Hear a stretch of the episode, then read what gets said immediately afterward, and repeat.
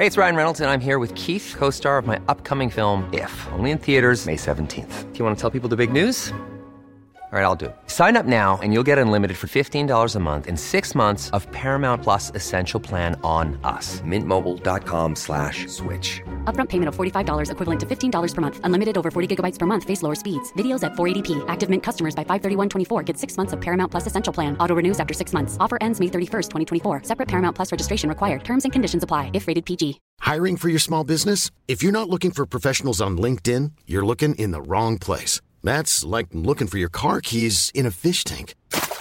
LinkedIn helps you hire professionals you can't find anywhere else, even those who aren't actively searching for a new job but might be open to the perfect role. In a given month, over 70% of LinkedIn users don't even visit other leading job sites. So start looking in the right place. With LinkedIn, you can hire professionals like a professional. Post your free job on linkedin.com slash people today. Hi, I'm Daniel, founder of Pretty Litter. Did you know cats tend to hide symptoms of sickness and pain? I learned this the hard way after losing my cat, Gingy. So I created Pretty Litter, a health monitoring litter that helps detect early signs of illness by changing colors, saving you money and potentially your cat's life. Pretty Litter is veterinarian developed, and it's the easiest way to keep tabs on your fur baby's health right at home. Go to prettylitter.com and use code ACAST for 20% off your first order and a free cat toy. Terms and conditions apply. See site for details.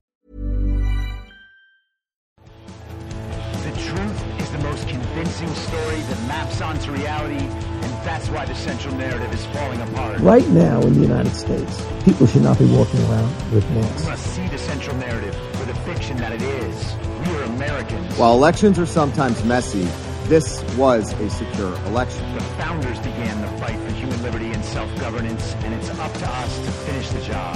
I tell you what, we are in a truth emergency right now. This is the end game.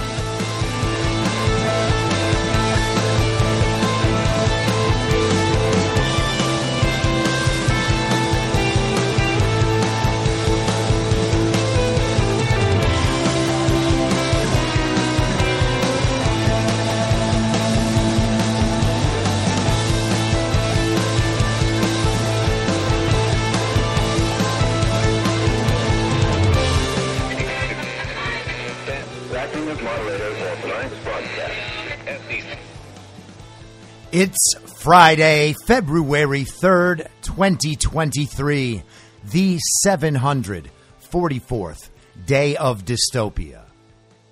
I'm your moderator, Chris Paul. Let's be reasonable.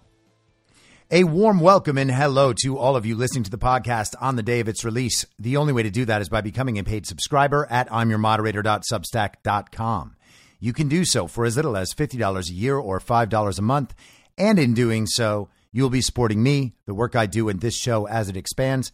And if you can't or you simply don't want to, continue listening to the podcast for free on a wide range of podcast platforms and, of course, Rumble. All I ask is that you share it with your friends.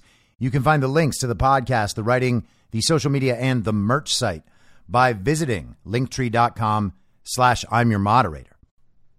So let's start with a couple of stories that should be rather big stories today, but aren't because we have all been hypnotized by the great circle in the sky. And we'll talk a little later about the sky circle for sure. I'm not going to just leave the sky circle alone, but let's talk about some other stuff first. This is from the Tennessee Star yesterday. And the Tennessee Star is part of a small network, but growing network of alternative news sites, and they do a great job. The headline Memphis official. Investigators are looking into rumors of Tyree Nichols' relationship with former police officer's wife. And apparently, that's how you say his name, Tyree, not Tyre, as it looks. So, apologies for saying Tyre last week. Investigators are looking into a rumored connection between Tyree Nichols and the wife of one of the former officers charged in his murder. The Shelby County District Attorney's Office now tells Newsweek.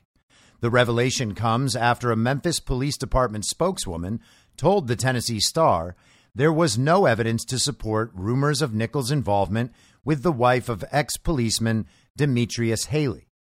Newsweek asked the Shelby County District Attorney's Office if it is investigating the rumors, including reports that Haley sent photos of Nichols to his ex wife following the violent arrest of the 29 year old black man. All of this is still under investigation. Those are the things, along with the participation of others, that are now the subject of our investigation. A spokesperson for the Shelby County District Attorney, Steve Mulroy, told Newsweek in response. And just to recall from last week, Steve Mulroy is one of those ultra progressive George Soros prosecutors. Erica Williams, director of communications at the Shelby County District Attorney's Office, clarified to Newsweek that rumors about Nichols having a connection to the woman have not been quote unquote confirmed. We know that there have been questions about other officers and fire department personnel on the scene, persons remotely operating cameras, the potential of false reporting, among other things. We are now at the stage of our investigation where we are looking into all of these matters, Williams told Newsweek. Earlier this week, Memphis Police Department Public Information Officer Major Karen Rudolph told the Star in an emailed statement there is no evidence that either of these claims are true in response to whether Nichols was targeted in the brutal police beating that claimed his life because he was involved with the spouse of one of the officers. The Star also asked whether one or more of the five former Memphis police officers were affiliated with the Vice Lords gang. The Star was prompted to pose these questions directly to the Memphis Police Department after more than two dozen sources in the Memphis area told the Star that both these claims were widely circulating. Multiple sources asserted that these claims were provided to them from sources within the Memphis Police Department, but no source has provided direct evidence on the claims, and no source within the Memphis Police Department has come forward to the Star to make or confirm the claims. And Michael Patrick Leahy, who runs the Tennessee Star, was on War Room this morning and has said that the Memphis Police Department has since cut off communications with them after issuing their original non denial denial. The claims have been widely reported and repeated on social media. Williams told Newsweek none of the accusations are confirmed.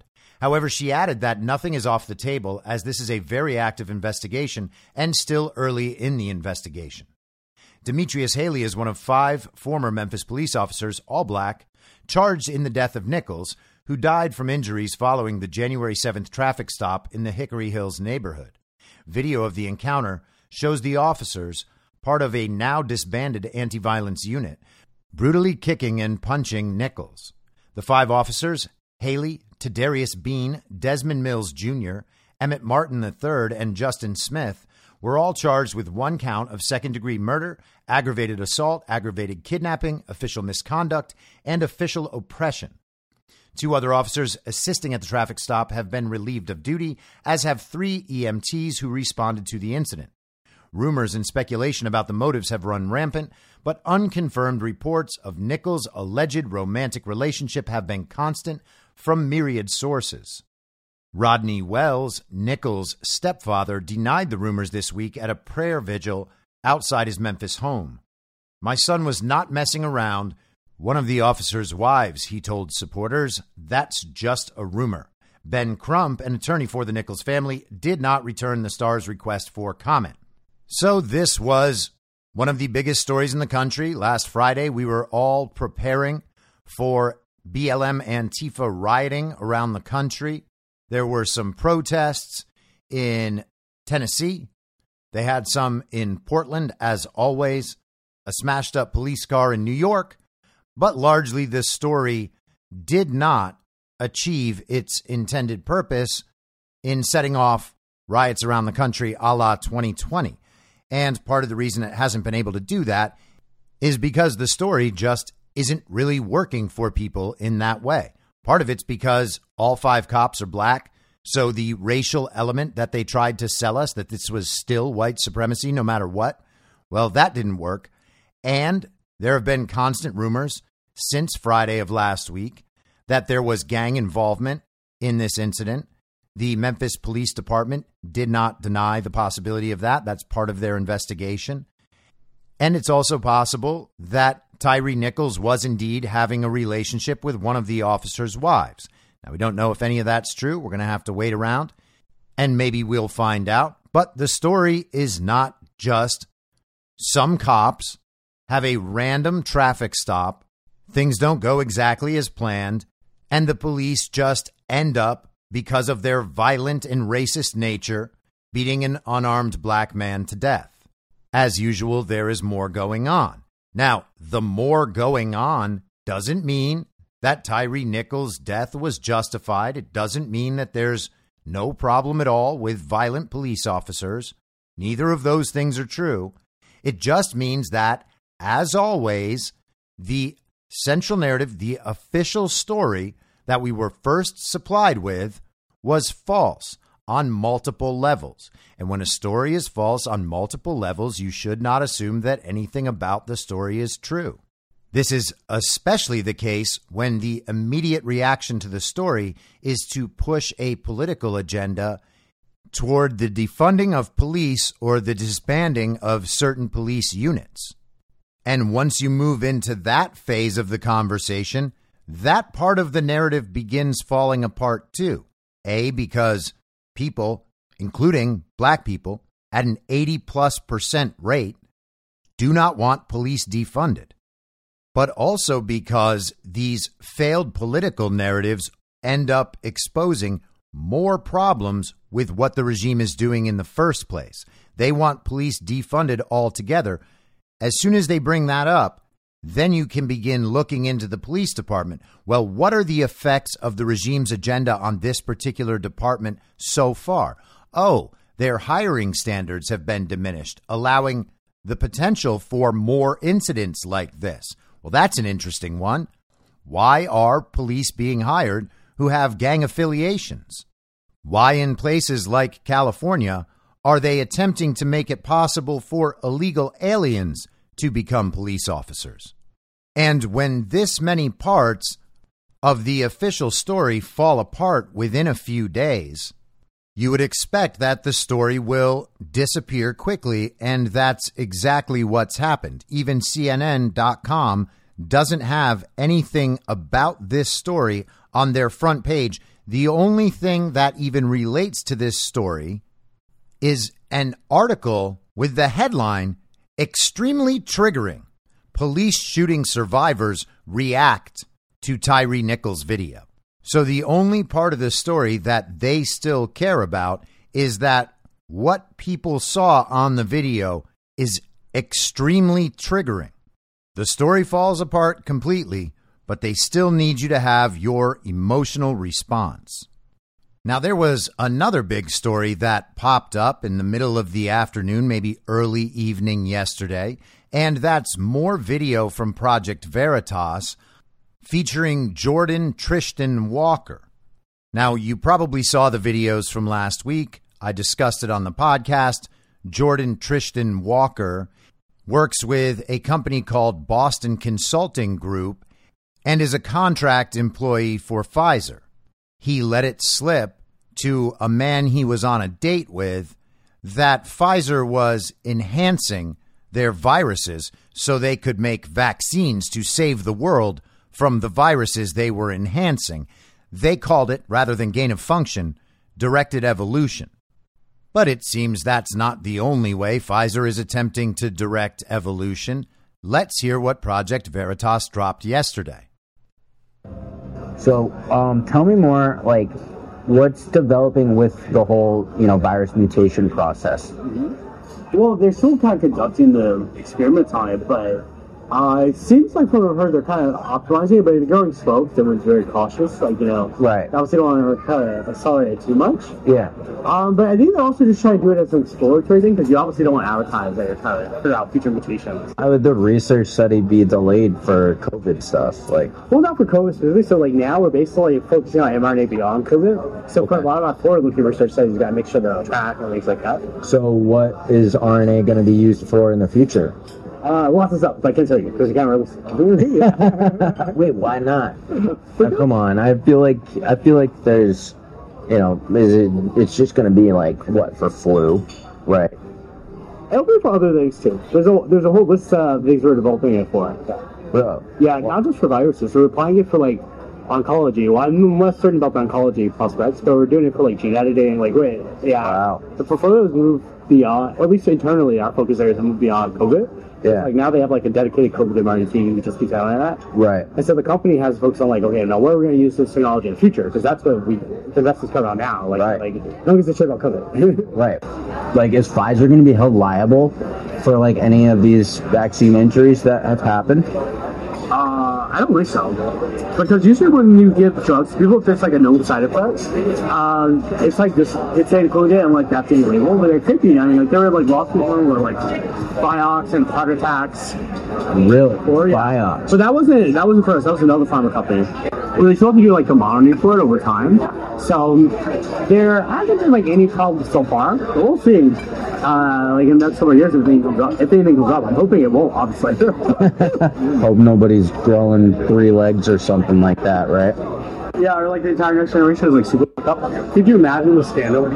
Oh my god. I mean, I take Pfizer off my resume. Like, uh, Something irregular about their menstrual cycles, so people will have to investigate that down the line. Yeah.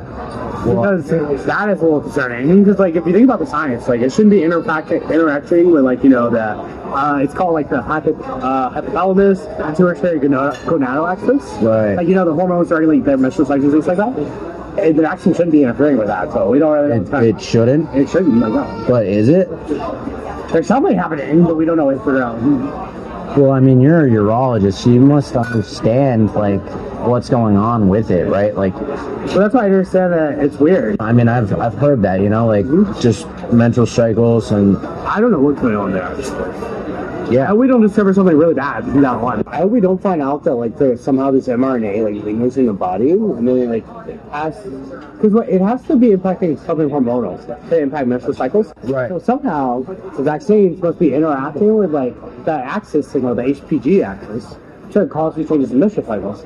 Like think about how this this uh the HPG axis. Yeah, it goes like the uh, hypothalamus, pituitary, and then gonads. They send like signals to other. Okay, Yeah. so the HPG axis is why the fertility problems are happening. Yeah, because they control the cycles. So, like, if anything's impacting that, it must be impacting these hormones somehow. But then we need to out, like, how are they impacting hormones? Because, like, the signaling starts in, like, the brain, right? And the vaccine doesn't cross the blood-brain barrier.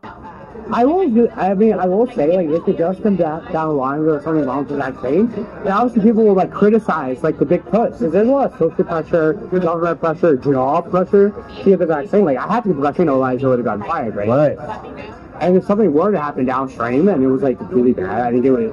I mean, the, the scale of that scandal would be like enormous. So I know the sound on that wasn't great, but I hope you were able to get the gist, or maybe you have seen it before listening to this. If you haven't seen it, if you'd like to see it and be able to understand exactly what's going on, they have subtitles on the Project Veritas video. You can find that on Project Veritas's Twitter, or you can go to the info stream on Telegram, t.me slash I'm your moderator, and search for Veritas, and you will find it quickly.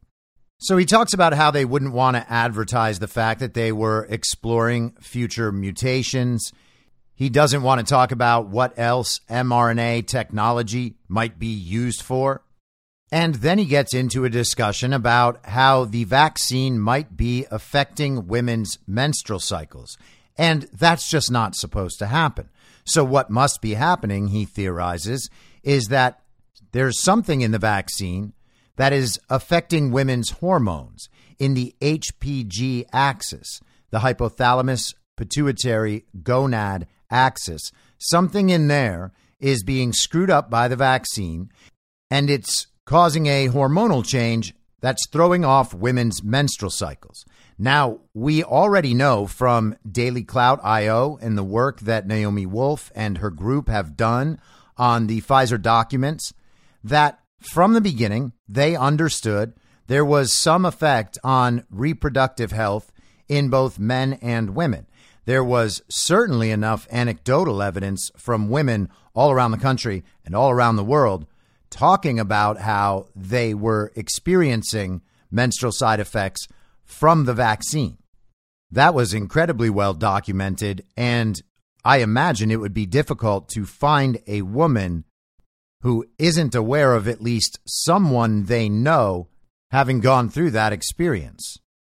Now, Finding out that the very safe and very effective vaccine that is neither safe nor effective nor a vaccine was causing reproductive problems in women, but not only women, and that a representative of Pfizer has admitted to Pfizer knowing about those problems on camera, and also finding out that the country has been subjected to yet another race hoax could be kind of damaging to the central narrative. And when that happens, the only thing you can do is attempt to distract everyone with a shiny object. And a shiny object is exactly what we have. In fact, we have a sky circle, a very, very scary sky circle.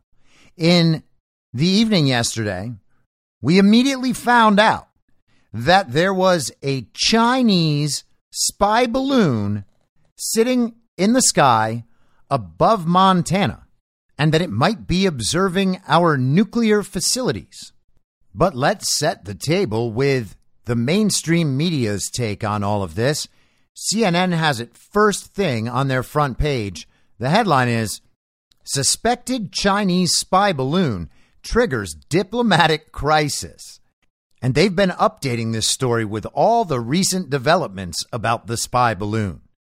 Biden was first briefed Tuesday on suspected Chinese surveillance balloon, White House says. And it's always good to know that the fake president is well aware of this stuff before the public becomes aware of it. The circle would be so much scarier if Joe Biden hadn't known a couple of days before we did, but he did know, and that's how we know that everything's okay. President Joe Biden was first briefed Tuesday on the suspected Chinese surveillance balloon that is hovering over the U.S. as it moves eastward in the coming days, White House Press Secretary Karine Jean Pierre said. The president has since, quote, continued to receive regular briefings and updates from the national security team, she said. After it was reported that Biden was advised by top officials, including Defense Secretary Lloyd Austin and Chairman of the Joint Chiefs of Staff Mark Milley, not to take action to bring the balloon down due to risk to people on the ground.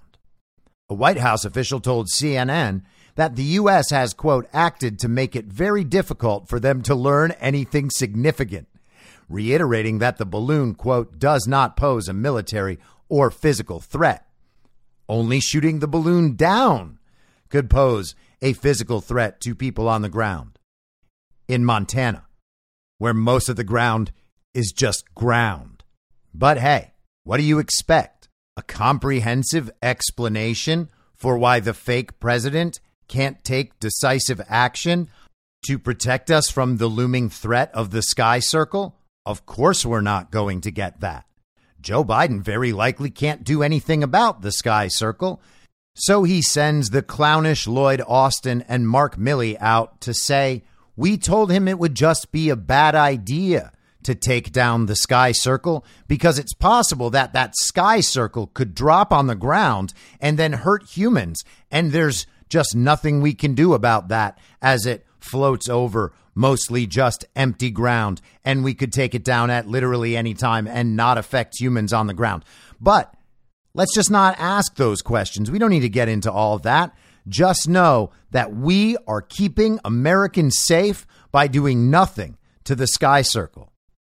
Congress has been briefed on China's surveillance balloon activities in the past, the officials said, including a briefing for key committees that took place last August per the official. Staff members for the top Republican and Democratic members of the House and Senate Intelligence Committee were briefed Thursday afternoon, and the official added that Department of Defense and State Department officials briefed leadership staff and national security staff on Friday. The administration has also, quote, provided additional detail in writing. there are also efforts to brief lawmakers behind closed doors next week when Congress returns. We are working on additional classified briefings for Congress next week, the official said.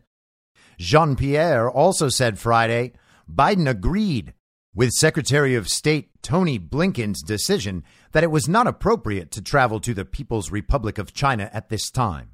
acknowledging that while China has issued a statement of regret, the presence of this balloon in our airspace is a clear violation of our sovereignty as well as international law, and it is unacceptable.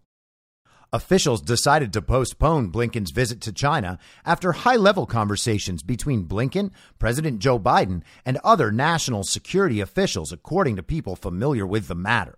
So, Tony Blinken is delaying his China trip for one week in response to this aggression. The sky circle appears sometime on Tuesday, I guess. That's when Biden was told about it. And then we all hear about it on Thursday afternoon. And now everyone just looks up in the sky, hoping to catch a glimpse of the circle. It's like watching a Los Angeles high speed freeway chase, except in super slow motion. It would be totally unsurprising that if by the end of the weekend, a cult had assembled to worship the sky circle, and perhaps Nike or one of our other woke brands will encourage Americans to join hands and form a line all the way across the country as we welcome the Sky Circle and ponder what the Sky Circle might be able to accomplish for LGBTQIA rights. Perhaps a coven of Instagram influencers will travel to a point ahead in the sky circle's path so that they can all kneel in a circle and and bow and pray to the sky circle. Elizabeth Warren has donned her traditional Indian dress and is now dancing and singing a song praying that the sky circle has come in peace. Out of nowhere, the sky circle has become our everything. Now, China, for its part, has said that the sky circle is in fact theirs. The Chinese Foreign Ministry released a statement through a spokesperson today. They said it is a civilian airship used for research, mainly meteorological purposes, affected by the westerlies and with limited self steering capability. The airship deviated far from its planned course the Chinese side regrets the unintended entry of the airship into U.S. airspace due to force majeure. See, that is a force of nature beyond their capacity to control. There was simply a strong westerly wind and spy balloons being mostly balloons. Well, it was steered off course. Now it's in Montana, and eventually it's just going to travel across the rest of the country, heading east by southeast until it disappears over the ocean and eventually South Africa might be able to join in our worship of the sky circle. Or maybe we'll do the very, very safe thing and wait until it gets out over the ocean and then we'll shoot it down so that we know there's absolutely no way that anyone on the ground could be hurt by the disintegration of the sky circle, falling into what we are now calling a debris field. And you got to pay attention to the debris field. Everybody understands what a debris field would be just naturally. So it's one of those phrases you can take out in conversations over the weekend and sound like you know what you're talking about. Why can't Joe Biden shoot down the sky circle? Well, it's because there would be a debris field, and anyone in that debris field could get seriously injured by this circle as it falls apart and crashes toward Earth. And that'll be enough of an explanation for most people. Oh, yeah, yeah, you're right. I wouldn't want to be in a debris field when a sky circle fell apart and came crashing down to Earth. That does sound terrible. So I guess, you know, Joe Biden's first instinct was hey, let's shoot down that sky circle. But then the military came in and said, Hey, Joe, I know you're pretending to be president, but we can't let you shoot down the sky circle. And Joe Biden says, Come on, man. The sky circle is not a joke. Not a joke. Not a joke. You're telling me we've just got a monster? Uh, not monster. Uh, mammoth. Not mammoth. Uh, monitor. Monitor the sky circle. I thought I was the commander in chief. And the military is just like, come on, Joe. You know you're not the commander in chief. We're not going to shoot down the sky circle. And because these higher ups at the Defense Department are so, so very serious, it's important to hear what they're saying about the Sky Circle. They gave a press conference today. Thank you, Pat. Uh, you said that this is uh, violating our airspace, so why not take it down? Yeah, so, uh, you know, clearly as we assess options um, and considering the, the size of the payload on this, uh, looking at the potential for debris uh, and the impact on civilians on the ground or property damage. Again, uh, running through the the various factors and looking at uh, in terms of does it pose a potential risk uh, to people while in the air. And right now, as I mentioned, we, we assess that it does not pose a risk to people on the ground as it currently is traversing the continental United States. And so, out of an abundance of caution, uh, cognizant of the potential impact to civilians on the ground uh, from a debris field, uh, right now we're going to continue to monitor and review options. Out of an abundance of caution, we're going to let the sky circle just keep going. What are we supposed to do? There could be a debris field. This thing could be bigger than the sun. Could you imagine if the sun was just floating around over Montana at a relatively low height and we just blew up the sun? Imagine the debris field. Well, this wouldn't be quite that big, but it would be something like that. Very, very dangerous to people on the ground. I mean, this is a balloon with spy technology. Do you know how many people could be hurt by that when it crashes into the empty terrain of Montana? No, you don't know. But we don't know either. So, out of an abundance of caution, we've assessed that the best thing to do is not do anything that would make the sky circle mad, and definitely not anything that would make China mad. Is the Chinese government controlling the movement of the balloon, or is it just floating with uh, airstreams? Thanks, Jennifer. Uh, so I'm not going to go into uh, any specific intelligence that we, we may have. Again, uh, we, we know this is a Chinese balloon um, and that it has the ability to maneuver um, but I'll just leave it at that. So the Chinese government says that the balloon is traveling in its own direction due to a light westerly wind. But our Defense Department can't actually say whether or not that's true. So it either was the wind or it wasn't the wind. And if it wasn't the wind, then China could direct it. But if China could direct it, that means China's lying about it being the wind. And we don't want to call China the liars in this situation because then they might say something even more real that could make the fake president look even more fake and powerless. So, what we're going to say is that we can't discuss this sort of high level intelligence with you about whether or not the Chinese government is directing the flight path of the sky circle or whether it's just floating along in this light westerly wind. And since we can't tell you, the best thing to do is just Look at the sky circle for yourself and think about it on your own. Is the, is the position of the balloon classified? Uh, Phil, right now, uh, what we're not going to do is get into a hour by hour location of the balloon. Again, we're monitoring it closely. Uh, I, as I mentioned, right now it's over the center of the continental United States. That's about as specific as I'm going to get. But I understand my being be inconvenient, but does the public not have a right to know if uh, the, the public certainly has the ability to look up in the sky and and see where the balloon is. like, what are we, the military? You expect us to just tell you where the sky circle is when you can go outside and look at the sky circle for yourself? I mean, if you're close enough. And if you're not close enough, well, I'm sorry, you don't have the right to know. The sky circle and its location are classified unless you're close enough to its location that you can see it and then you can tell other people where the sky circle is. But we, as the military, can't tell you about the sky circle because what we're hoping is that everyone will just talk about the sky circle as if it's a great mystery throughout the entire weekend until people forget about it. But in the meantime, they're going to forget lots of other stuff we don't want them talking about. And if people do end up forming small religious sects based on the location of the sky circle as it traverses the sky, well, that's just a risk we're going to have to take.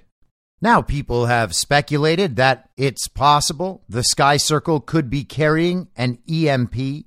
And if that was the case, then attacking the sky circle might be very dangerous.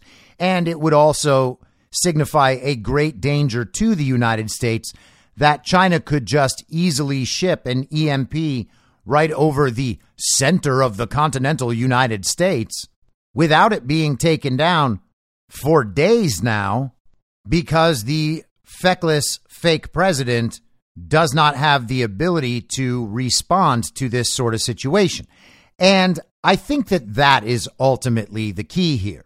The Sky Circle is basically a large scale public shaming of Joe Biden.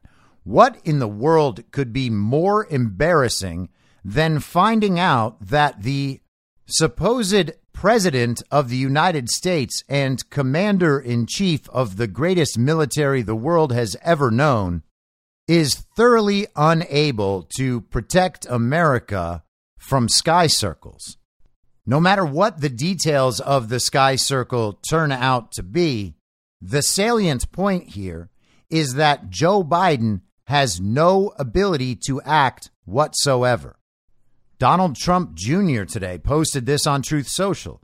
I'm sure the Chinese would sit idly by with their thumbs up their ass while we floated spy balloons over their country.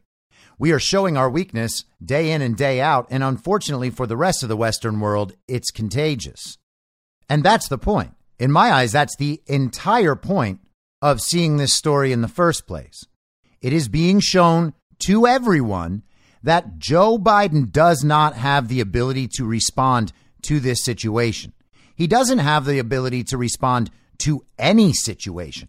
And pictures of the sky circle are actually a totally valid and effective response from now until the end of time when people trot out their slogans about how Joe Biden united the allies in the European Union and NATO to support Ukraine. Well, no, he didn't. Joe Biden can't even defend us from a sky circle. Donald Trump, for his part, weighed in and said, shoot down the balloon. And of course, the child brains out there are going to say, oh, that's so reckless. Thank goodness Joe Biden isn't reckless like Donald Trump. Who knows what's in that sky circle? Joe Biden is listening to the experts, and the experts, of course, are the military, even though the entire purpose is that we have a civilian commander in chief and the military executes those orders in the best way possible. But they'll focus in on Donald Trump being irresponsible and dumb, as they always do and are always wrong about. He comes out and says, shoot down the balloon. And now they're forced into explaining why Joe Biden won't shoot down the sky circle and why that's a good idea. It puts them in the position of actually arguing in favor of America's weakness. Because the truth is, if Donald Trump was publicly recognized as president and the one dealing with these situations, he would never have let the sky circle come to the middle of the country in the first place. Again, Joe Biden, we're told, found out about the sky circle on Tuesday. And so now he's known about it for three days and done absolutely nothing about it. Donald Trump is recommending the one decisive action that Joe Biden cannot possibly take. So it sets up that dichotomy in people's minds. Oh, well, Joe Biden is totally feckless and totally incompetent to protect us from even this non threatening sky circle. But since Trump has now made the point of how things would be different if he was controlling the situation, now they have to argue in favor of Joe Biden's fecklessness and incompetence. And that will be the only takeaway from this situation. People realizing that Joe Biden does not have the ability to decisively do anything. World leader after world leader who Joe Biden has approached to help the United States in some way when he was going around the world trying to figure out who might be able to give us oil, for instance, or when he was turning over all of the Five Eyes intelligence to the Chinese Communist Party. And then that intelligence ended up in the hands of Vladimir Putin at the beginning of the Russia Ukraine exchange. Well, they all punked Joe Biden. Volodymyr Zelensky gets on the internet and tells Joe Biden he needs to send billions more dollars every single week. And Joe Biden just goes ahead and does it. Vladimir Putin won't even talk to him. Countries that are supposed to be American allies are forming currency exchanges with our adversaries, and Joe Biden can't even protect our borders. How many examples do we need of foreign leaders around the world punking Joe Biden before we understand that they don't treat Joe Biden as president because Joe Biden is not a legitimate president? They know for the thousandth time there is no way in the world that Xi Jinping and Vladimir Putin and the leaders of all of these other countries get their news from CNN. They don't believe that Joe Biden got 81 million real legal American votes. Why? Because they have intelligence services and they think for themselves because their decisions actually matter in the real world, whereas the political views of people like my dumb uncle, the biologist, don't matter at all. So he believes that Joe Biden got 81 million real legal American votes. So what? All that is, is annoying to smart people. There's not really any impact there, except how much annoyance he provides to smart people. But for Vladimir Putin and Xi Jinping, it actually does matter whether or not they think Joe Biden got 81 million real legal American votes. And of course, they know he didn't. So why are they going to treat him like he did? Joe Biden might be the most compromised politician in the history of world politics and compromised by all of these adversarial nations who give him no respect and have proven time and time again that they're not willing to help him in any way enhance his agenda because his agenda is the global regime's agenda and they are splitting off from the global regime. So why in the world are they going to pretend that Joe Biden is a real president and try to help him? Elections have consequences. Stolen elections have catastrophic consequences. Steve Bannon says it all the time, and he is exactly right. This is a display of absolute weakness on the world stage. The regime has been talking about how China is going to invade Taiwan and that the U.S. is going to rush to Taiwan's defense. And maybe then they can finally get the kinetic World War III they've always dreamed of. But the Sky Circle, all by itself, is illustrating the fact that there is no way in the world Joe Biden is going to provide a military defense to Taiwan. And I want to be clear about something that I say on the podcast occasionally. I was discussing it in a chat earlier. I want to make sure that everybody understands the one China policy in regard to the United States and Taiwan. This is from Wikipedia. The one China policy refers to a United States policy of strategic ambiguity regarding Taiwan. In 1972, in a joint communique with the PRC, the United States acknowledges that all Chinese on either side of the Taiwan Strait maintain there is but one China and that Taiwan is a part of China and does not challenge that position. It reaffirms the U.S. interest in a peaceful settlement of the Taiwan question.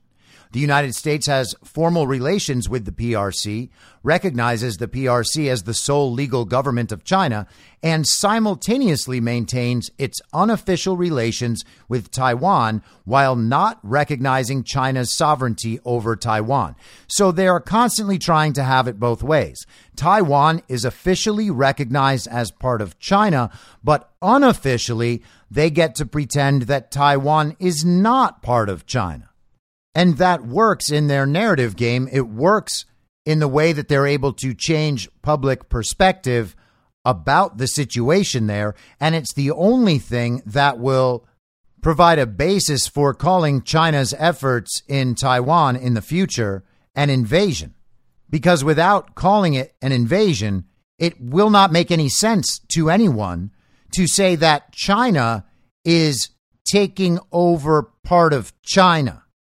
It would basically be like if the uniparty communists in the United States, if the evil twin faction rose to such power that they began building their own government and facilities in Hawaii, and then we rid ourselves of the evil twin faction and we're like, hey, we're going to remove the evil twin faction from Hawaii too. the United States wouldn't be invading Hawaii. China just went a lot further down the road with the Chinese Communist Party than we have done here with the Democrat Communist Party and its complicit uniparty Republicans. Again, what we're going to see is just a replay of Russia and Ukraine. And it's hard to tell when that'll happen.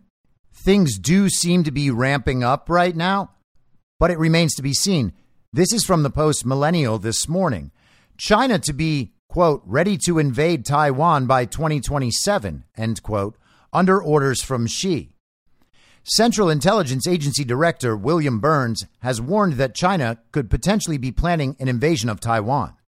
Speaking to an audience at Georgetown University in Washington, D.C. on Thursday, Burns revealed that the United States knew as a quote unquote matter of intelligence that Chinese leader Xi Jinping has ordered his military to be prepared to invade the island nation by 2027. According to Reuters, Burns cautioned against inferring anything specific from Xi's statement, saying it, quote, does not mean that he's decided to conduct an invasion in 2027 or any other year, but it's a reminder of the seriousness of his focus and ambition, end quote. Our assessment at CIA, he continued, is that I wouldn't underestimate President Xi's ambitions with regard to China. Oh man, it sounds like the CIA has their finger right on the pulse. Sometime between now and four years from now, China might invade part of China. And because it's possible that they might do that, well, we better not take our eye off the ball. Now, give us billions of dollars to do with whatever we like, and we'll go take over other parts of the world. Burns went on to highlight China's relationship with Russia, noting that Xi was bound to be, quote, surprised and unsettled by Putin's, quote, very poor performance.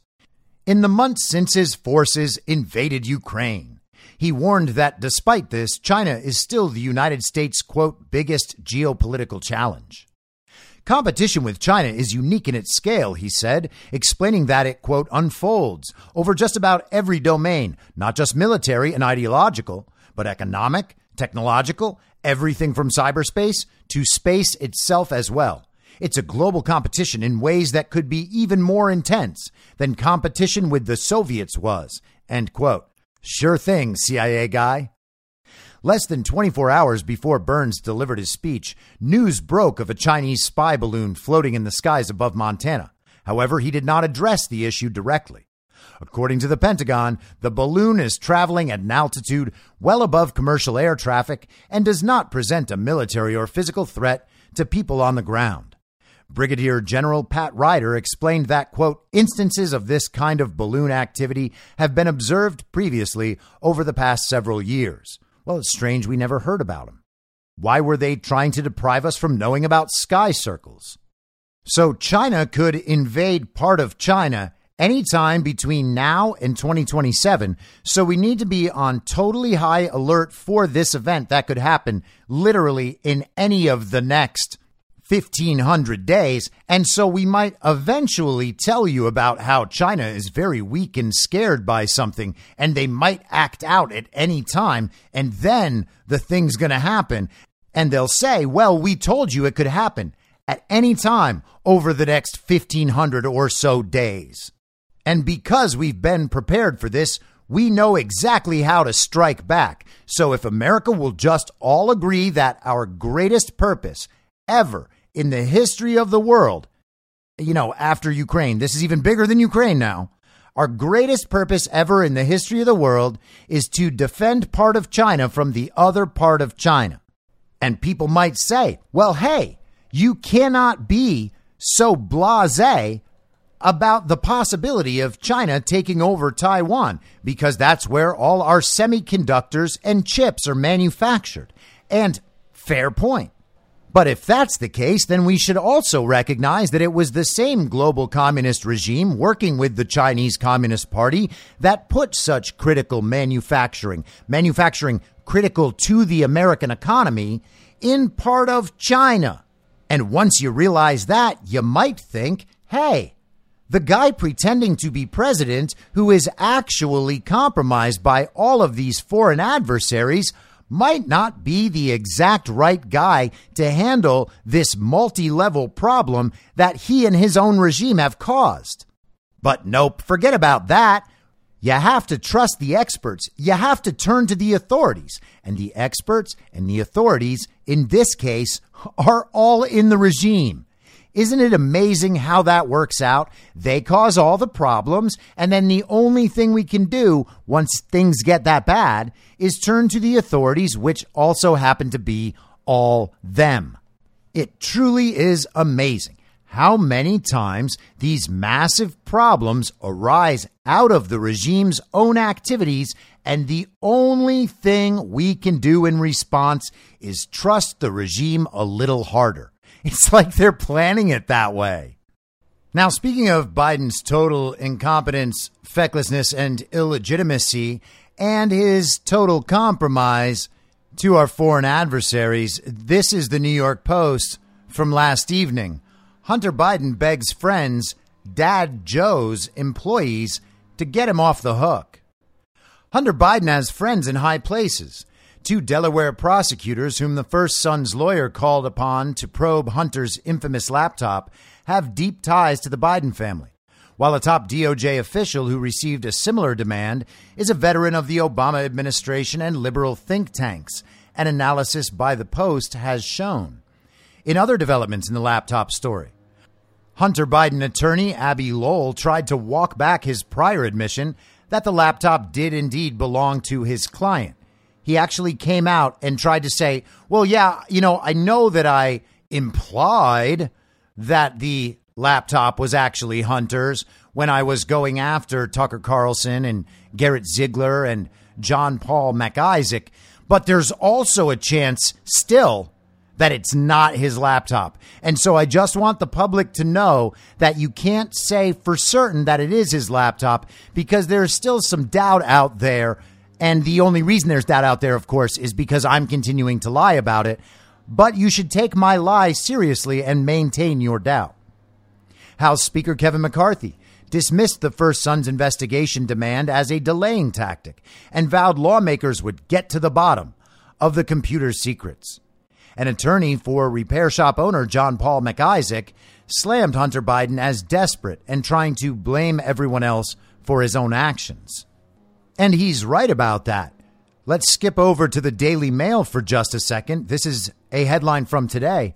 Hunter Biden accused of intimidation as it is revealed he was hit with a $75,000 defamation lawsuit by Delaware laptop repairman five days before he demanded the DOJ prosecute anyone who shared his hard drive.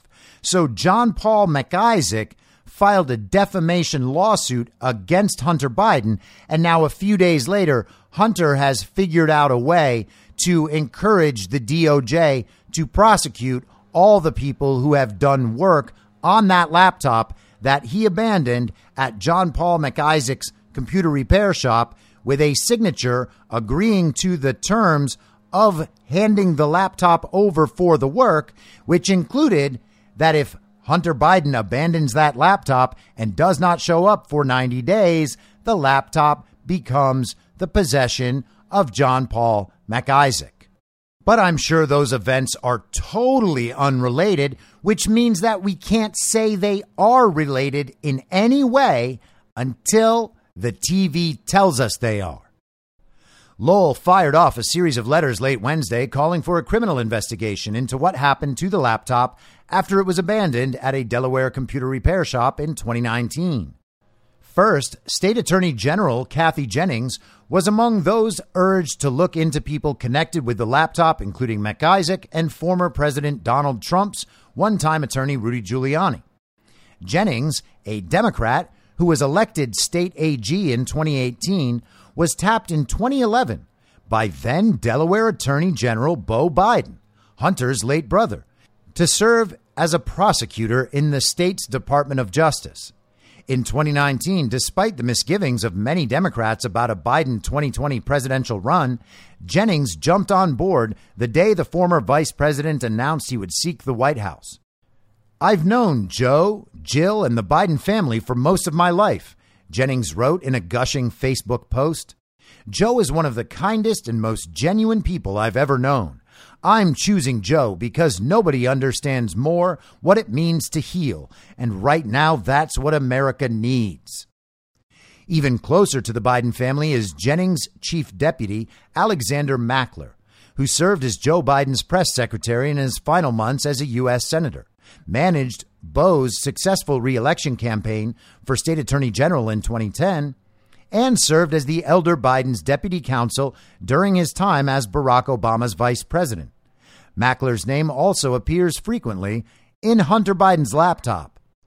I just finished a hellacious couple of months in court, Mackler wrote Hunter on October 16, 2018, in a message with the subject line, Hey.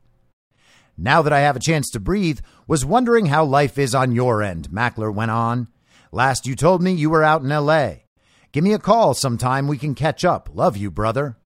In Mackler's last message to Hunter from February 3, 2019, he wished his friend a happy birthday and added, Lost track of time down here. Hope you're okay. Call sometime.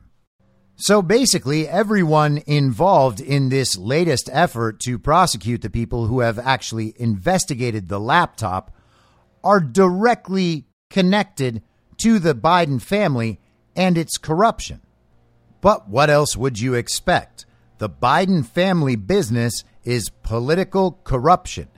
The Bidens are a crime family.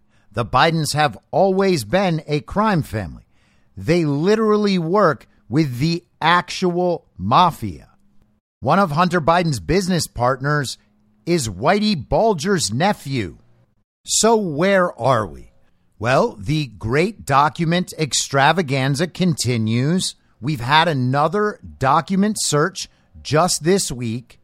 That all seems to be connected to David Weiss's investigation of Hunter Biden happening now in Delaware. We have a special counsel involved in the document extravaganza.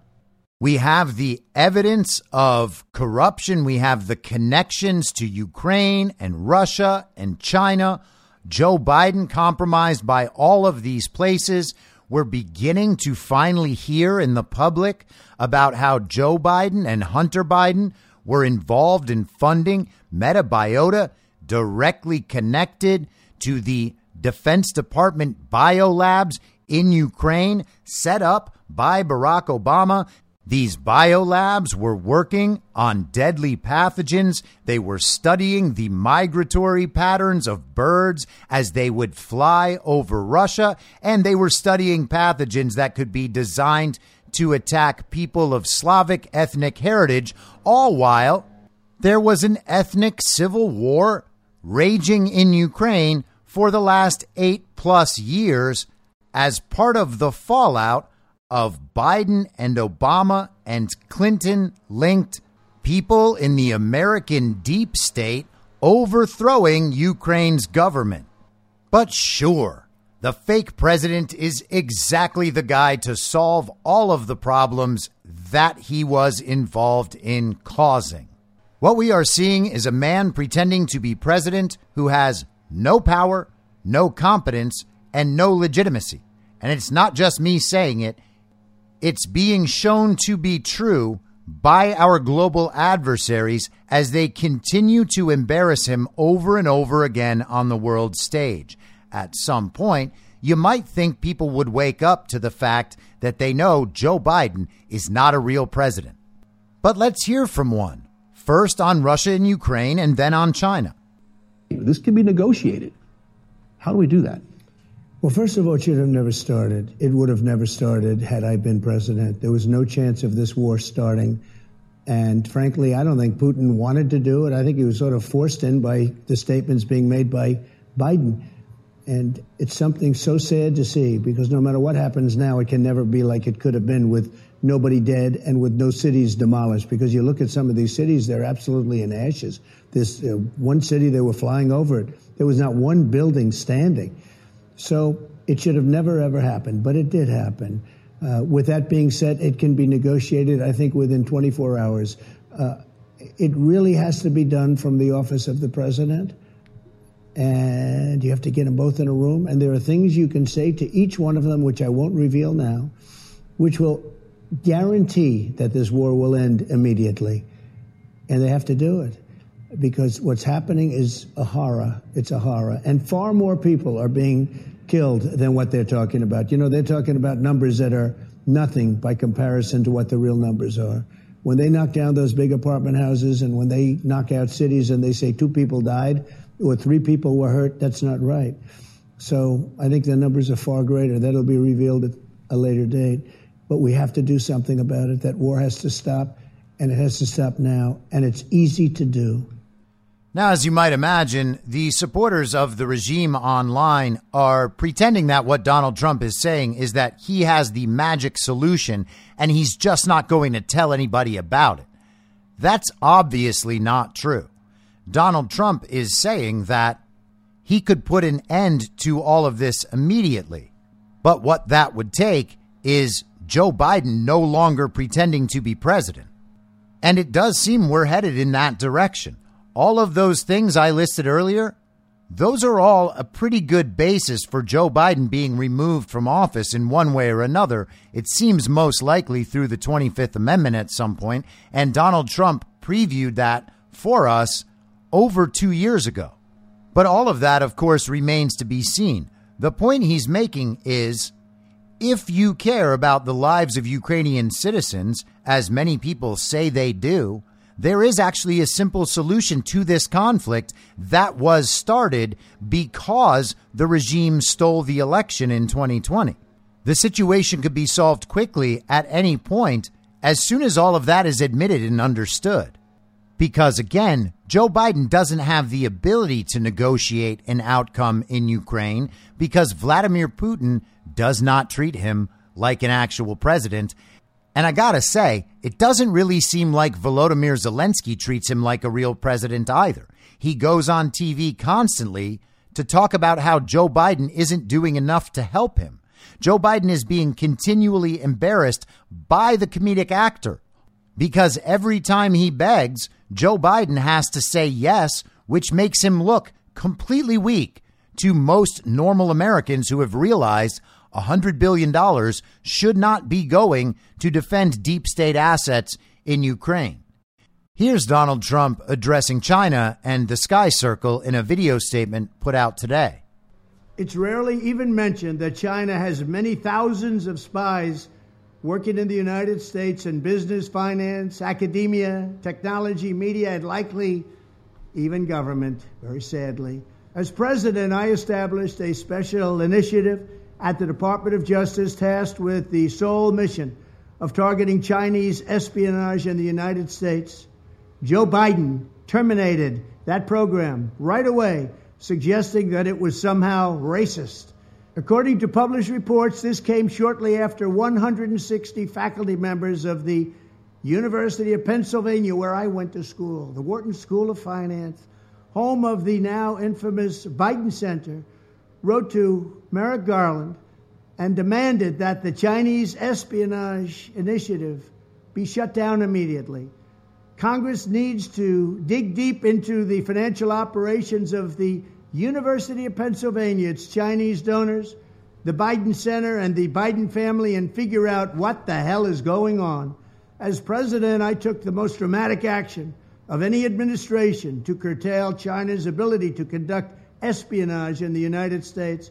And when I'm back in the White House, those efforts will be expanded in a very, very big way. Instead of hunting down Republicans, a reformed FBI and Justice Department will be hunting down Chinese spies. We will create new partnerships with businesses and universities to give them the tools to protect themselves from insider threats. We will also impose whatever visa sanctions and travel restrictions are necessary to shut off Chinese access to American secrets in compliance with our demands and in compliance with our laws. The FBI even recently admitted that China operates a secret police force on American soil. How do you like that one? Imposing the iron fist of the Communist Party. The rule, think of this the Communist Party rule on Chinese nationals in the United States. Just think about that. We will shut that down and we will shut it down cold. Thank you very much. So Joe Biden reversed the Trump administration's efforts to go after Chinese espionage in the United States. And it was the University of Pennsylvania leading that effort. The University of Pennsylvania, of course, is part of the Penn Biden Center where the classified documents were found. And that's the same Penn Biden Center that was being funded with CCP money. The CCP gave $54 million to the University of Pennsylvania. So we have a fake president who's protecting China's ability to carry out espionage in the United States. We have a fake president who took all our intel about Russia and Ukraine and handed it over to the Chinese, who then handed it to Russia. And we have a fake president who cannot even protect us from the sky circle. It might be time to stop arguing about the nuances. Oh, Joe Biden's better at this than Donald Trump, though. Nah, nah, that's not the answer. The answer is Joe Biden's a fake president. Take that one to the bank. I'll be back Monday at the same reasonable time on the same reasonable podcast network. I don't have a network. Masks and lockdowns don't work. They lied to you about a pandemic, and Joe Biden will never be president. In my mind, that's the end game. If you're listening to this episode for free, you can support me and support the show and the work I do by signing up for a paid subscription at imyourmoderator.substack.com. You can do so for as low as $50 a year or $5 a month. Comes out to under a quarter per episode, and you'll blast right through the paywall for all of the writing. The merch store is www.cancelcouture.com, and you can find everything else by heading to Linktree, linktree.com slash I'm your moderator. And I'll see you soon out on the range.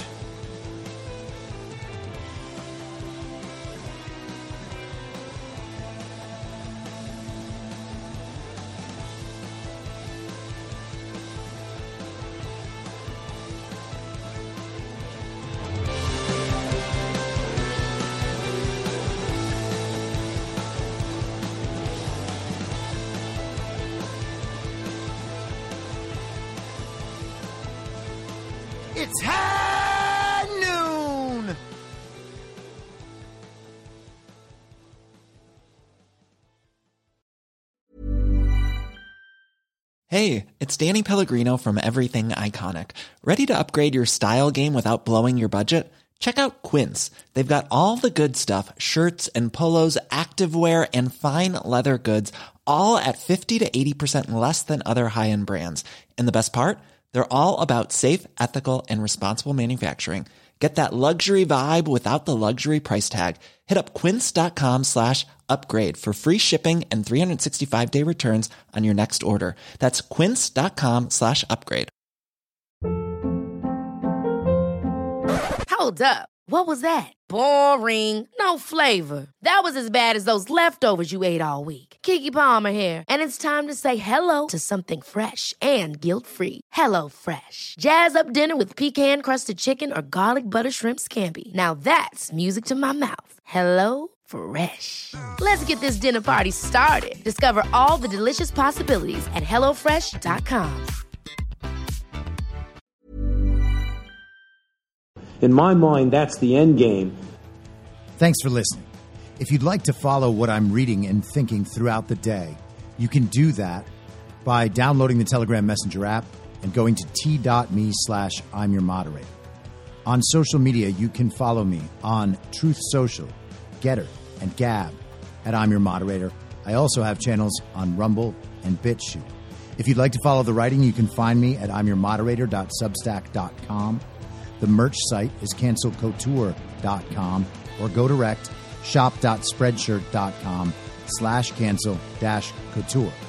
If you'd like to support the podcast financially, the best place to do that is Ko-Fi. Go to ko-fi.com slash I'm your moderator. And all of these details will appear in the show notes with each episode. I'll see you soon down on the range.